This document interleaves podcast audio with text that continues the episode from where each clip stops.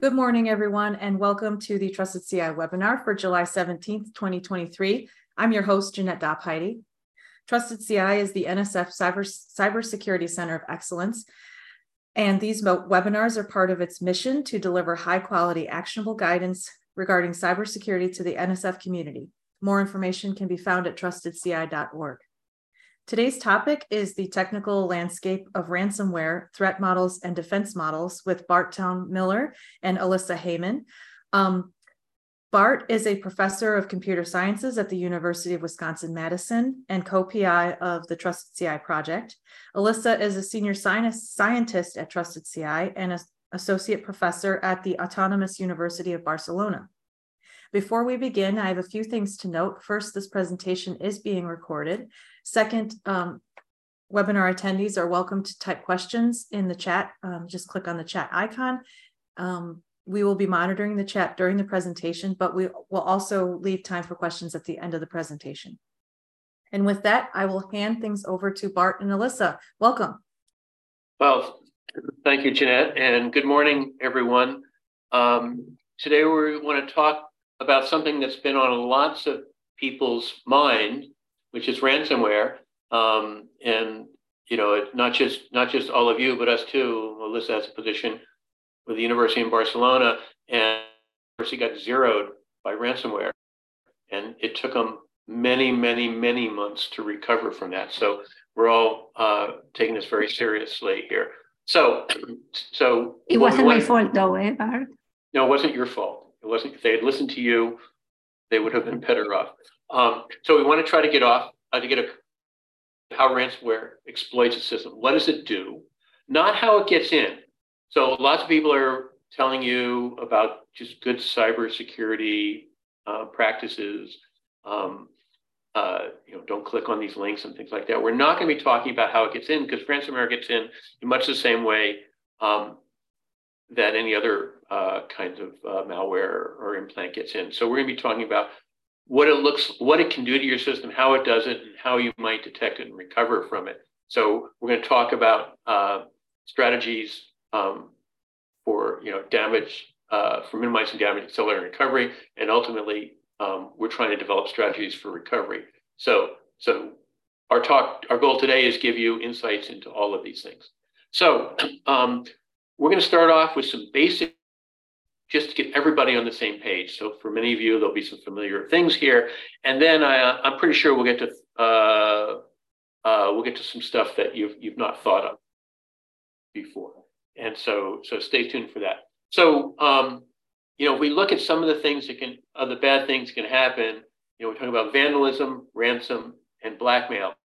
Uh, vandalism is just doing damage and um, not having any particular thing you can do about it. It's just it's just destroying something.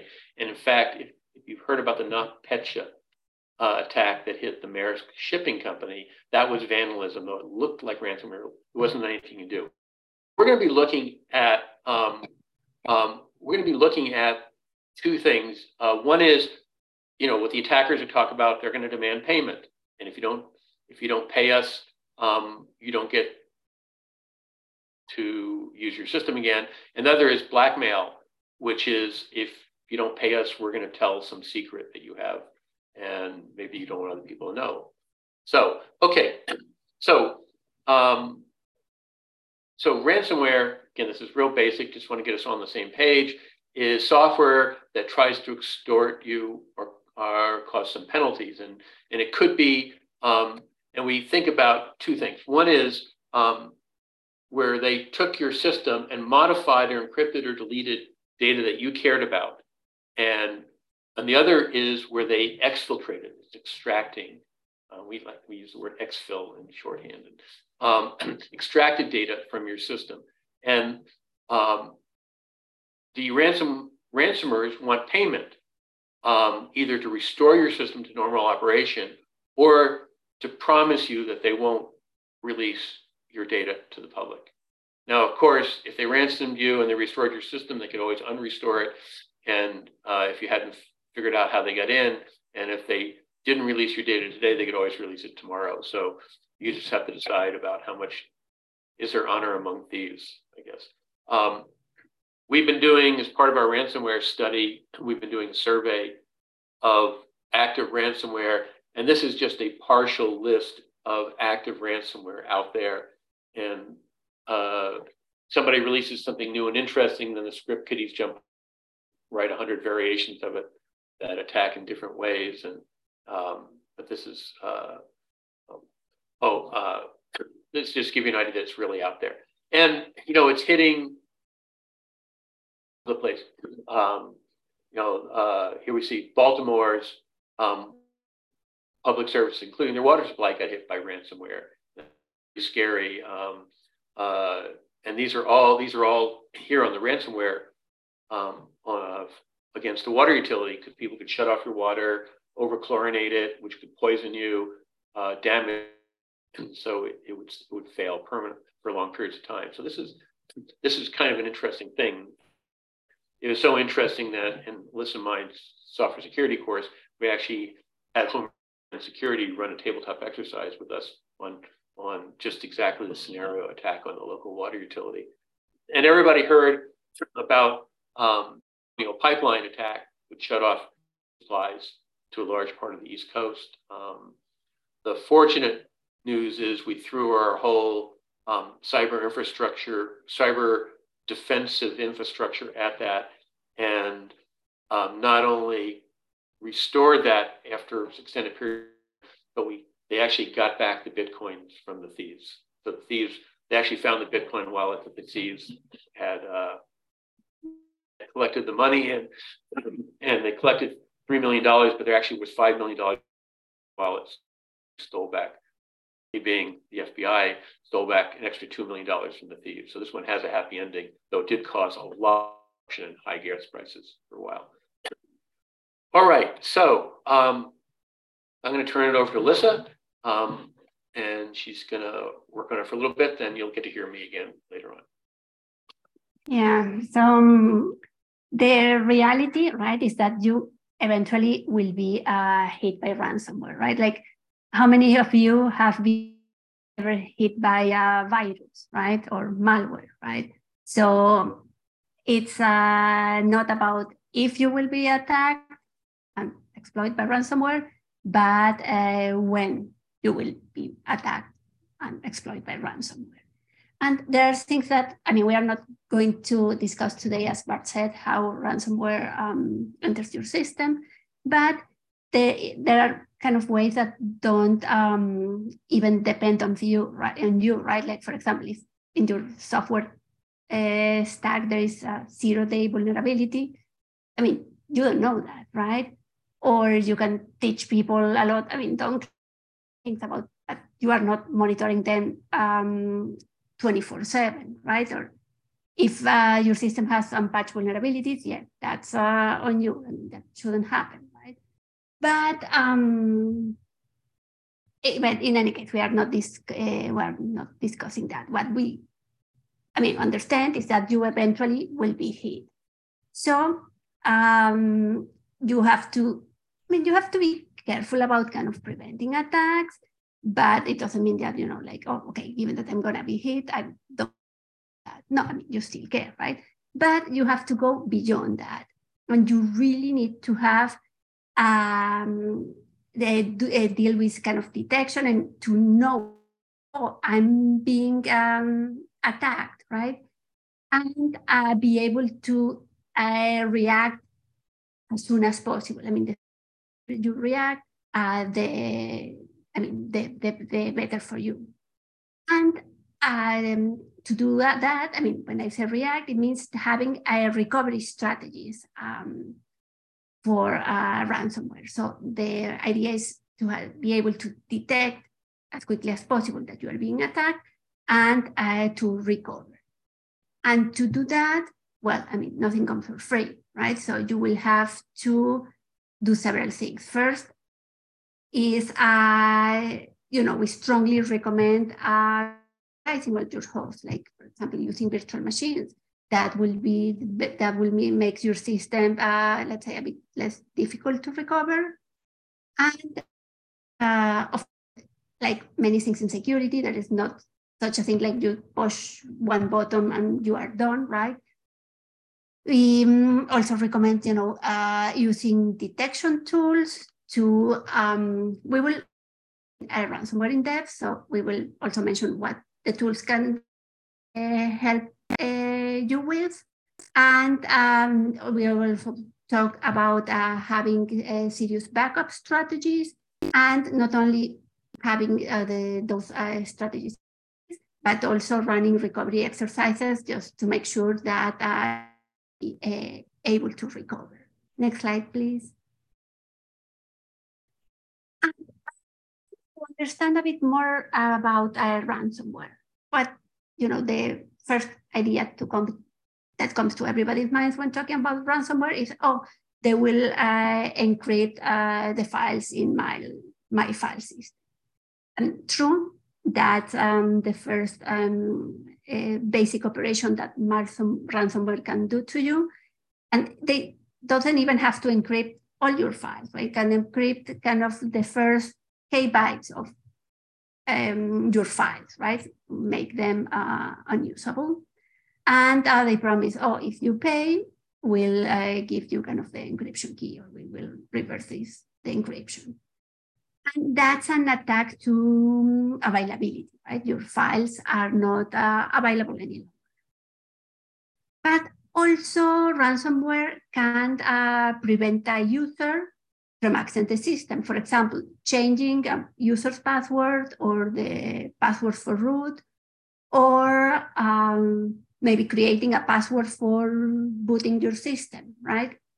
So that's uh, also a way uh, for ransomware to prevent you from accessing the system. That's another attack to confidentiality.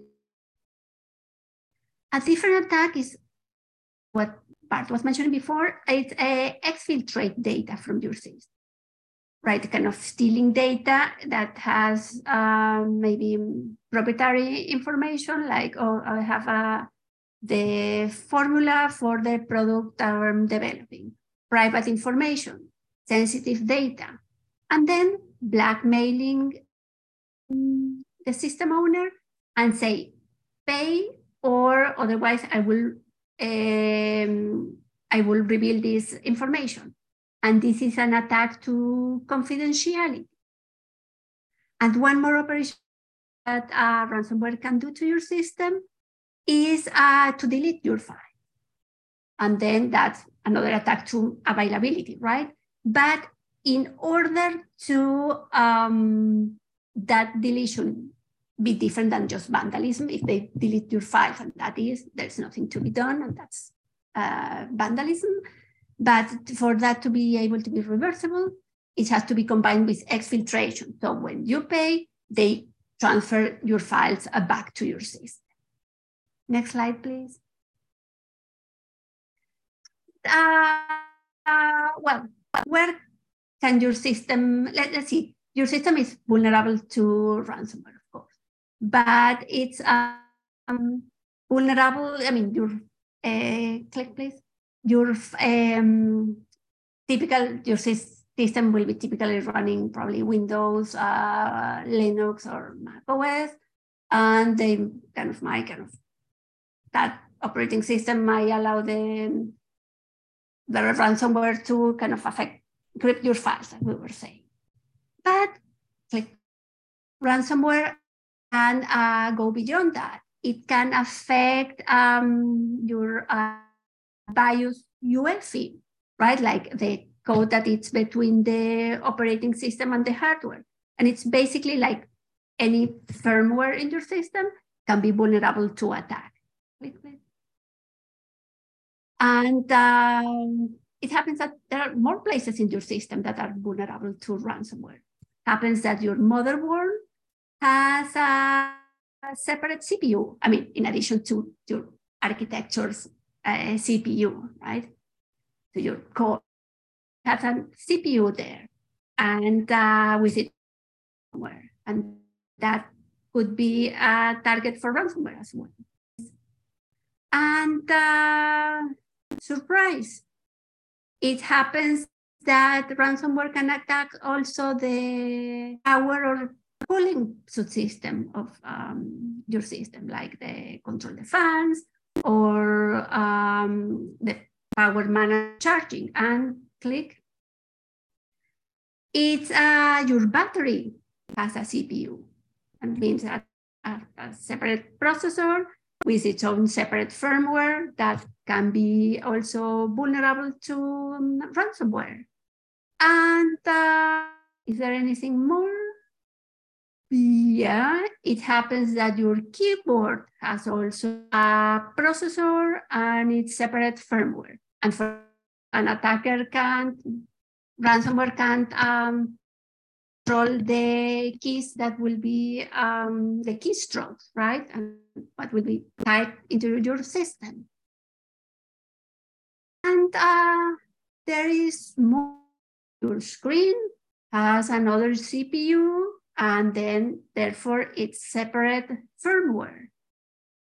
And of course, what's um, that's a kind of well-known one, the hard drive firmware that controls the disk access. It's um, another target for ransomware. And um, one more, the um, NIC card uh, for um, network interface. It has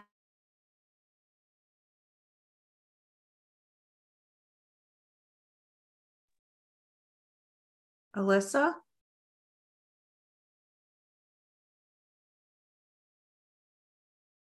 And why, yeah, that's true for the BIOS system, for example. That might be true for the disk controller as well. But you know, how many companies are out there that um, uh, do batteries and firmware for the batteries? Kind of a lot of them, right?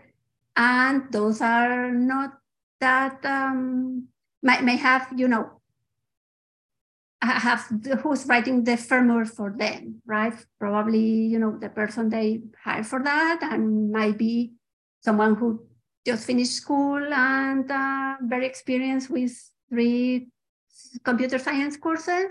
So sometimes for that kind of devices, it's even surprising that uh, the firmware the firmware even works. So kind of, you know, the big picture is kind of pretty scary. Next slide, please. I want to talk for a few, for a bit about the life cycle of ransomware. We're, we were mentioning the entry point. Uh, we are not discussing that, right? But you will get hit because it's as easy as getting a virus or a malware in your system. Then there is the operation. And here, you don't really know that you have been hit by, uh, by uh, malware because, um, I mean, stealthily, the, um, the ransomware is kind of either encrypting files or exfiltrating inform, uh, content of the files or performing the different operations that I'll talk uh, about those in a few minutes. But you don't really know that you have been hit yet. Then the next step is the, oh, ouch. Then um, if um, they were ransomware encrypted your files, then you are not able to access your system any longer. Or if your files will exfiltrate, you are kind of in fear that they will uh, disclose that information, reveal the information. So in any in both cases, now you have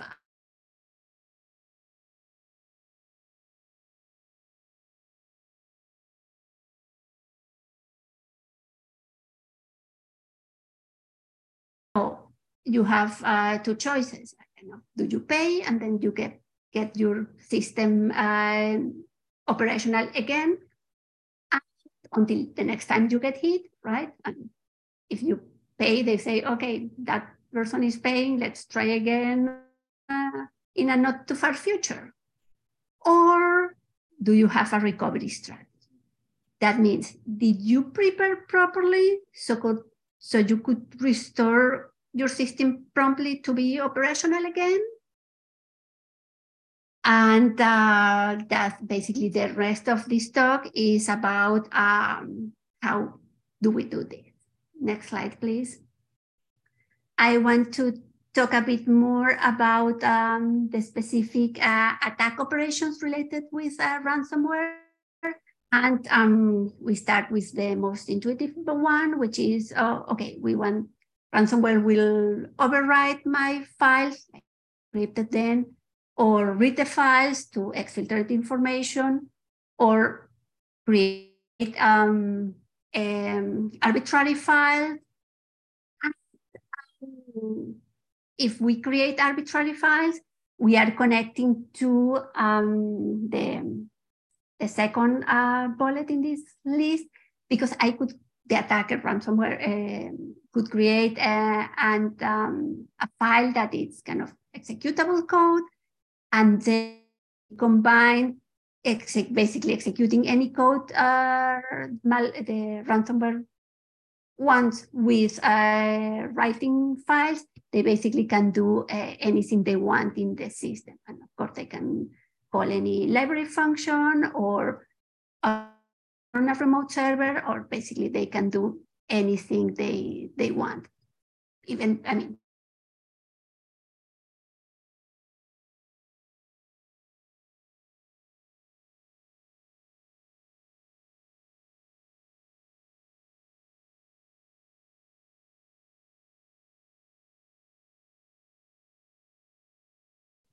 um, program the system or any process.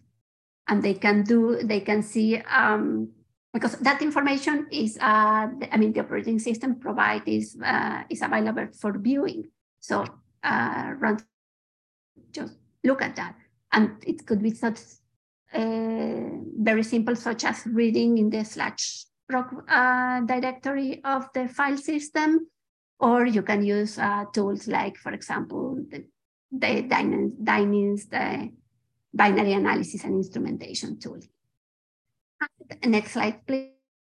In addition to reading the state of every of the processes, you can use the same tools to modify the state of the process of the or of the programs in execution in the system.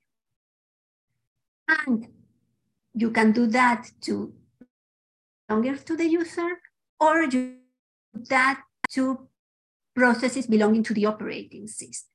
If um, the ransomware attack got by any chance a privilege, um, can perform privilege operations, then they can uh, do anything to the operating system in um, changing it and uh, get having it to behave in uh, any way they want.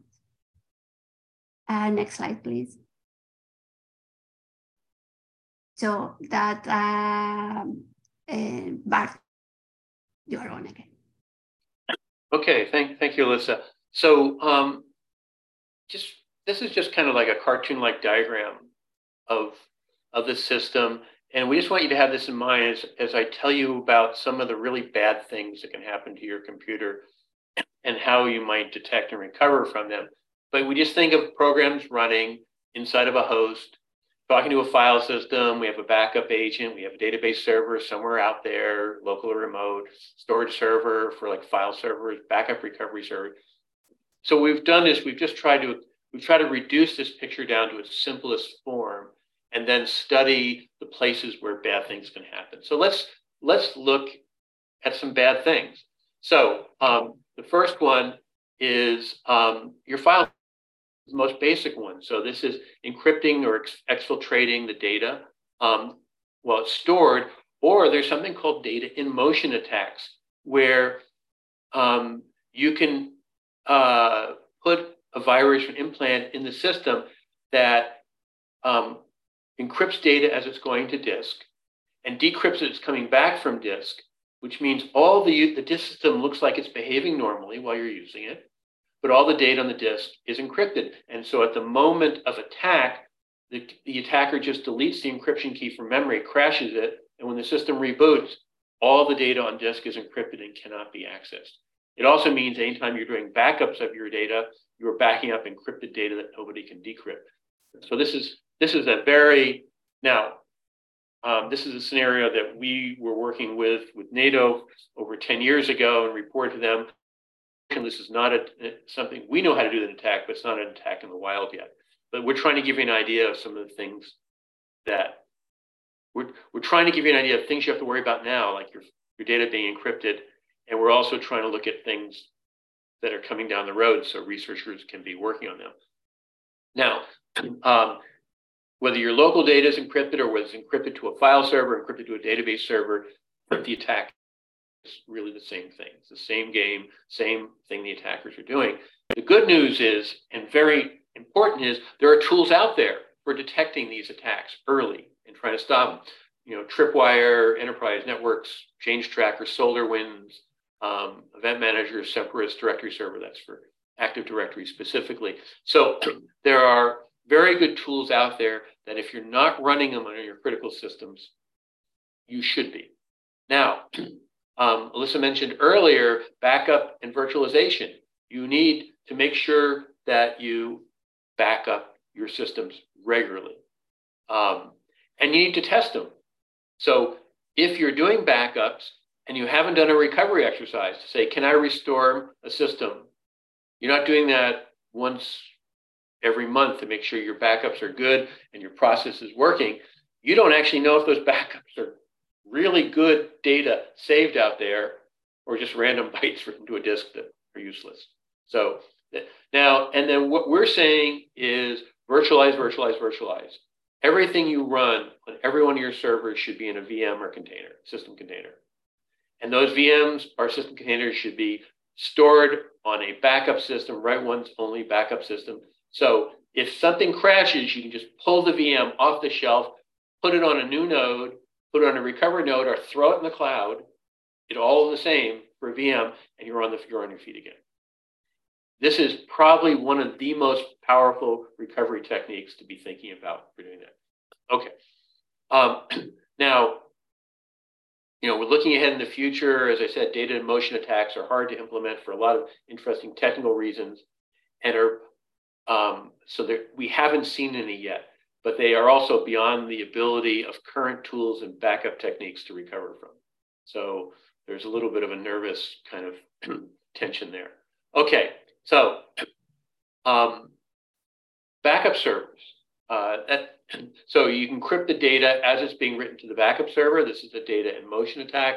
Similar to file system attacks, uh, you want detection tools. These detection tools are often looking for unexpectedly large quantities of um, encrypted data on disk. It's easy um, using entropy calculation techniques to tell whether data is like reasonable text or even a program code versus purely random data. There's well understood techniques for that. So the tools are good at doing that.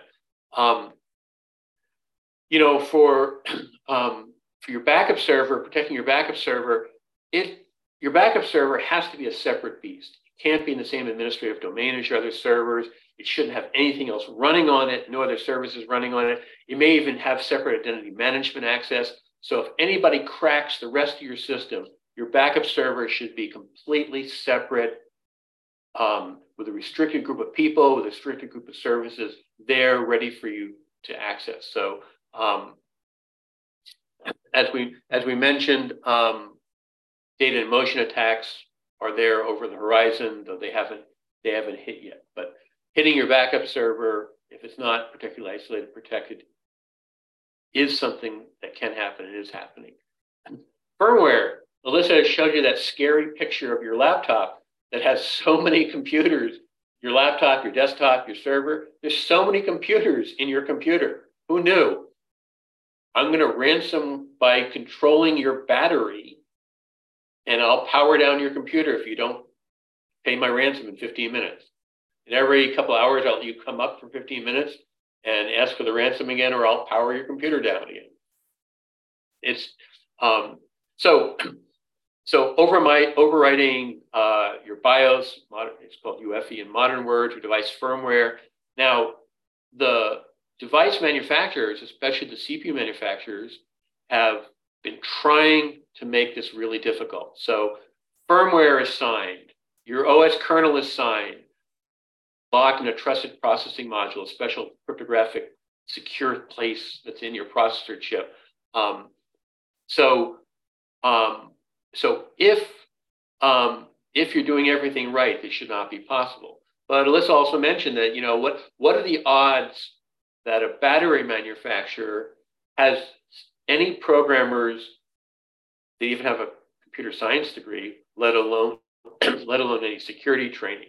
And um, I had a very good, I had a really interesting conversation with the chief firmware security architect for Intel, and we were talking about, you know, what firmware out there is signed and properly written, and and his answer was not as much as we'd like. So um, a keyboard attack is great. A keyboard, you know, if I take over your keyboard and the firmware, I can have the computer type anything you want. And there's certain operations that your computer will only let you do via keyboard. Not no system program can do, only like setting a boot password. BIOS uses something called point of presence detection, and it will only let you set a boot password if you do it from a keyboard. No amount of system root administrative program running a computer can set your boot password. BIOS won't list it. But if I take over your keyboard, I can tell your keyboard to talk to your BIOS instead of boot password. So, um, so these techniques, firmware, are um, are very difficult to detect. Um, if I attack your disk controller, um, the firmware there, I can hide anything I want on disk. It can look like the disk is working normally, but I can hide stuff in unused backup blocks on the disk. So very stealthy and very persistent. You know, across reboots, across system upgrades, across anything, the malware will stay present. But ransomware could be, you know, you could, if this, if ransomware got in there and you say, I'll reload the operating system, well, when the operating system came back up, the malware is still, the ransomware is still hiding in your disk. In your, uh, so these are, these are very worrisome kind of attack. Now, fortunately, there's tools out there, um, Eclypsium and Binarly are, are there to detect unauthorized changes to um, uh, to, uh, uh, to to uh, firmware, and I'll show you an example of that just a second, because it was just an attack two weeks ago, um, or just a potential attack that was caught by Eclypsium two weeks ago. Now, NIST, or National Institute of Standards Technology, have this SP 800 series of security documents, which are promoting a a huge number of really wonderful security practices. Um, SP 800 193 is there for standards for detecting firmware tampering. Um, nobody's adopted that one. You can't do anything about that as a user. This is something the manufacturers have to do. Um, it'd be really nice if all the manufacturers adopted 800 193 because that's sitting there waiting there to help us. Um, the whole um, boot encrypted um, signed encrypted boot module, signed encrypted firmware that that when your system's booting, it's checking each stage that each piece is signed by the manufacturer with a valid key. This is called um, this is called boot guard or hardware uh, validated boot, depending on which manufacturer. It's combined um, with secure boot and TPMs. So um, if all that's working, that's that's helping making this more difficult. So it's reducing the attack surface, not eliminating it. But you can turn off secure boot and you can disable your TPM in your BIOS. And sometimes installations do that because some piece of software doesn't work with it turned on. So you really need to check your systems to make sure that secure boot and TPM are enabled in your BIOS because you may be walking out there on the tightrope with no safety net. So this, these are features that are there now for you, just um, could be turned off. You know, um, one of the things that we're looking at in our research project is to do a survey of firmware practices, coding, signing, delivery. Um, uh, we want to actually make us. We want to actually see how we know there's out there. We don't know how big it is yet, and that's that's that's something we want to we put our research hats on try to do a little more work on so we know what to, uh, what kind of things we have to be warning people about. So just um, just a few weeks ago, one a large manufacturer of motherboards, um, um, the version of BIOS they installed had a mechanism in there to allow the BIOS to upgrade itself automatically. So your BIOS down in say your by UEFI really, because what the modern term is, um, would allow the firmware to be updated automatically. And it wasn't written by a good programmer, so you could actually spoof the source and you could force anybody's computer that had this motherboard to update their firmware to whatever firmware you wanted to hand it. So I could force your computer, if you came from this company, if you used a, a, from the company called Gigabyte's motherboard, I could force you to update your firmware, um, and with without you even knowing about it. So this is real stuff out there. This was caught by Eclypsium. So uh, that tool, I, I, don't have any stake in that company. So, but it was fairly cool to see their tool caught this and reported it. Um, the operating system. Now, if things like um, if if your your TPM and Secure Boot and BootGuard are all working, and the OS is delivering you uh, the bootloader is signed, the, the first boot block of the operating system is signed, all these things. When you boot your operating system, there's a lot of loading, checking, loading, checking, loading the next thing, checking, till finally the OS is really in memory running. And there should be a good chain of possession signing of all this. So that should be hard to attack these days unless you find a hole in that. Now, a simpler attack is just take over, um, is if I get in, just change user passwords. If I get into the system and I change all the passwords, you can't log in. Okay. So that's so there's some really simple approaches. Um, so prevention is the, all the same things we talked about for firmware, running, running, the, running good tools, making sure that all these trusted features are turning on. And if you have an encrypted hard drive, and by the way, almost every major laptop and desk-side computer you buy has disk encryption turned on automatically. Great protection feature. Somebody steals your computer, they can't pull out the hard drive and dump its contents. It's a great feature. Um, but if somebody attacks your OS and you can't boot and you want to reinstall the OS, the first thing it's going to ask you is give me the encryption key for your hard drive. And if you haven't written it down and escrowed it somewhere safe, not on your file system, somewhere safe and recoverable, um, then you're not going to be able to restore your system, even though you've got a hard drive full of perfectly good stuff. Um, okay. This, this is a table. I'm gonna I'm gonna point you to serve our paper we wrote, which has all this stuff. And I'm not expecting you to decrypt all the acronyms. On the left, FSA is file server attack, SSA storage server, a file.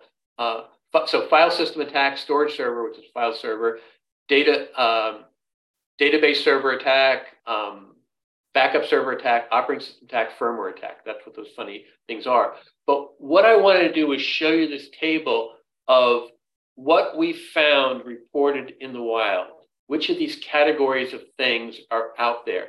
So attacking your file server, um, we see lots of instances of tools. These are not attacks, but these are tools out there that can do the attack. So you can multiply that.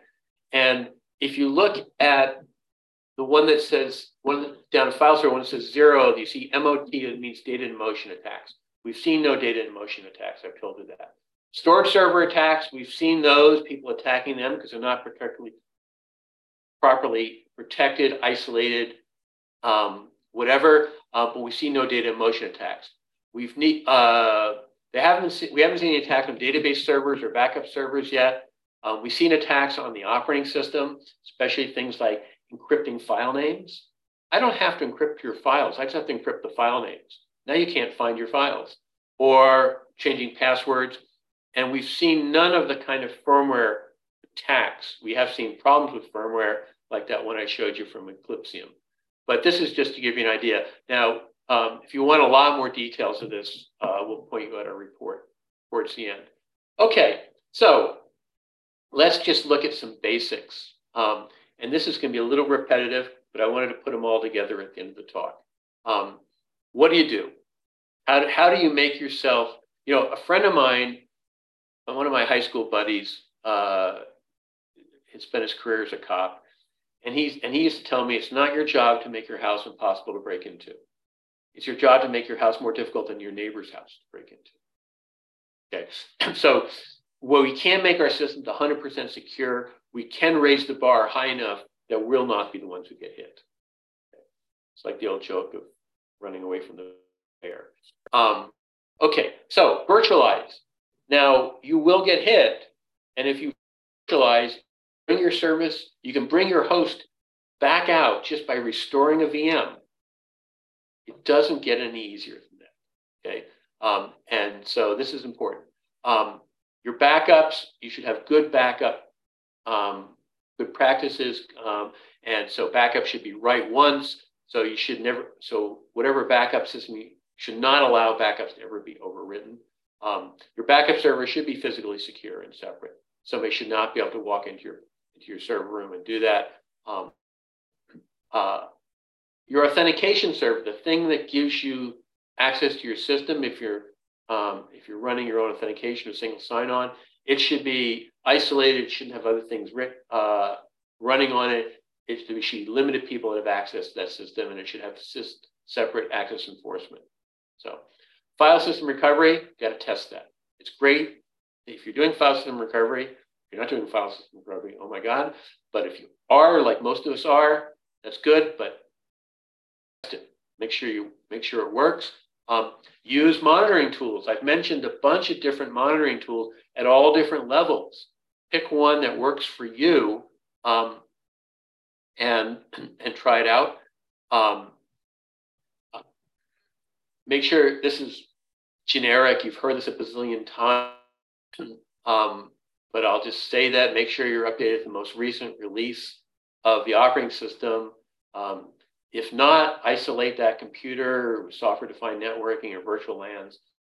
Nobody can get to it from outside um, because sure that all the most recent signed software and signed firmware is, uh, is available there.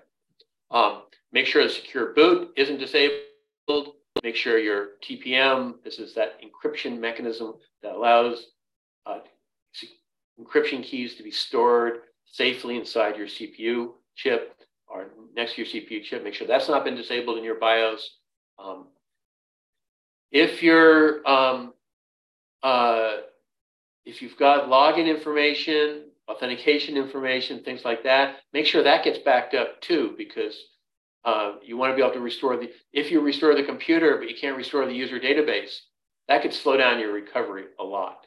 Um, and if you're encrypted your disks, and most of us are running encrypted hard drives, whether we know it or not.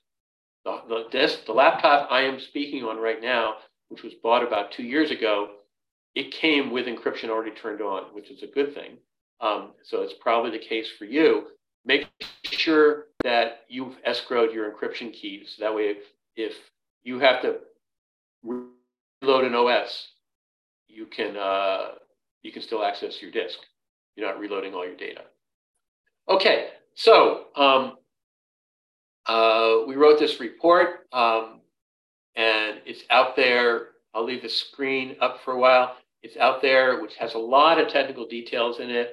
Um, we're going to write some shorter ones, which are more operational, more best best practices. But this is we wanted to get the full report out there. Um, we also have some a recent addition to our guide for securing secure software. Um, uh, let me see. Um, so uh, we had a question from one of uh, the attendees about um, are there data sets for ransomware attack? Um, I, I, think you, if data to see if your ransomware tools are detecting it. Uh, I'm not 100% sure. I don't think I've seen data sets like you're describing out there for ransomware attacks. There might be, but um, I don't know of any immediately. Okay, um, with that, uh, we have time for questions for Elisa and myself. Yes. So I'm I'm going to grab the screen back and let people type. Uh, one second. Hang on. Uh, yeah, you grab the screen back, and I'll drop the URL ransomware paper in the um, in the chat, so you all have that. Thank you.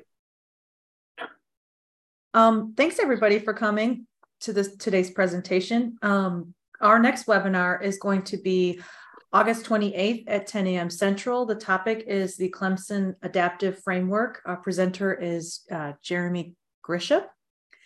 Also, um, a few updates about events. PEARC is coming up in um, next week, actually. So if, if, if any of you are attending PEARC, um, maybe you'll see some members of Trusted CI there. And then we've got EDUCAUSE's annual conference up in Chicago, October 9th through 12th. And then not long after that, our NSF uh, Trusted CI NSF Cybersecurity Summit is October 24th through 26th in Berkeley, California. We are very close to opening up registration, but I don't have any um, specific updates about that yet. So if you go to trustedci.org, you'll see a link for the summit and you can um, follow uh, the information that we have available there so far. And it looks like, um, oh, they, the person responded, thanks for the great presentation. Oh, thank you for coming. Uh, do we have any other questions from the attendees?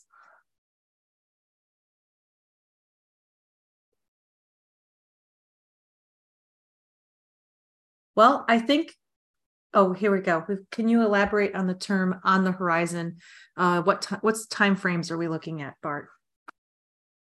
Oh boy, um, that's that's the million dollar question. Um, are we going to get hit with a massive data? Oh, Bart, pardon the interruption. Your audio cut out again. Okay, can you hear me now? Yes. Okay, so I said that's a million dollar question. You're going to get hit Oh, unfortunately, sorry, it didn't take.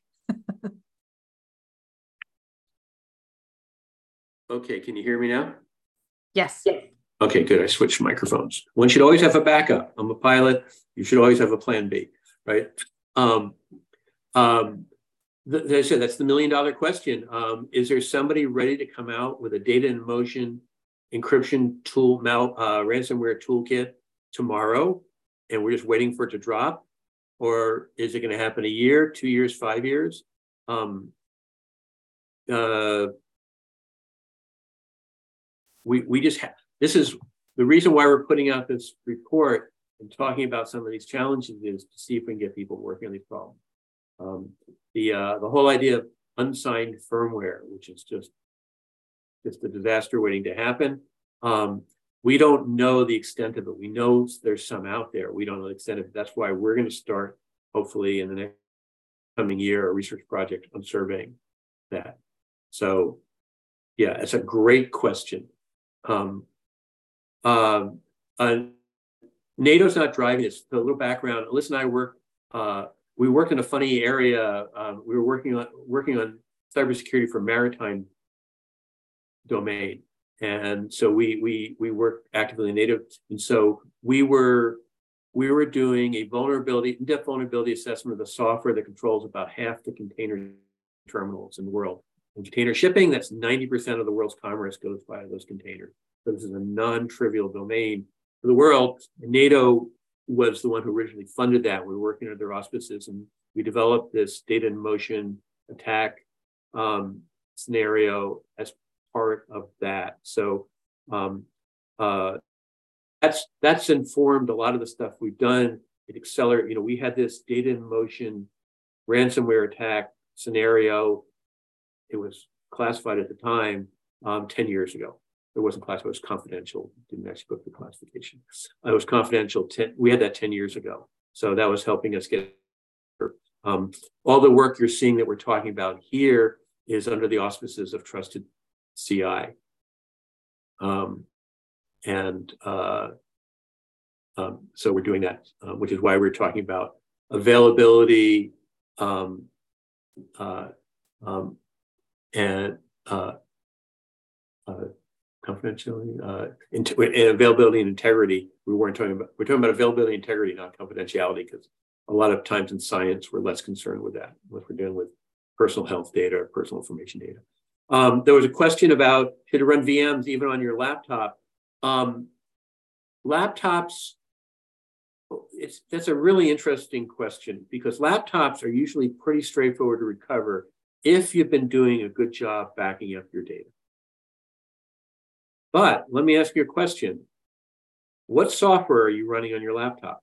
How many of you out there in Radioland, say, can give me a list of all the software that you would need to re- reload into your laptop if somebody took over your laptop? You, you have your, you've been doing a good job. You've got your backup disk sitting there. Um, you've made a copy of your backup disk off site. So you're like super careful. Um, and now you say, oh, I'll just reload Windows or Mac OS or whatever it is I get hit with Linux. Um, do you know how many programs, services, tools you have to reload, get your computer back up to snuff? So um, the advantage of running in a VM is everything's there. So, um, but it's usually. And, and, of course, you need to uh, back up uh, VM uh, frequently too, but that's way easier to do, of course. So, so I don't necessarily say you have to run out and run a VM on your laptop. Um, any service, any servers your you or your organization are running for sure.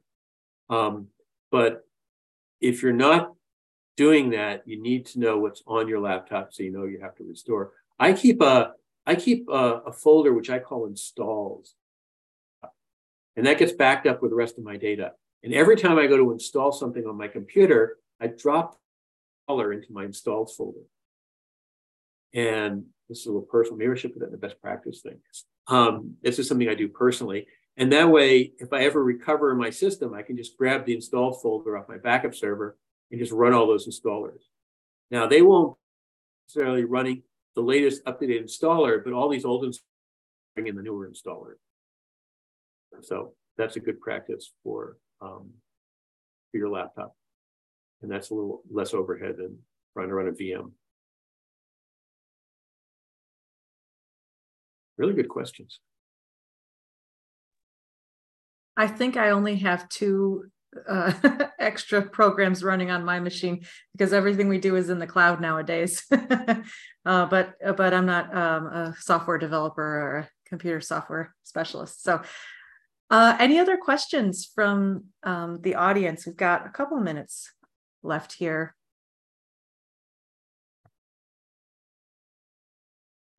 Do you have any other maritime stories you can tell the audience?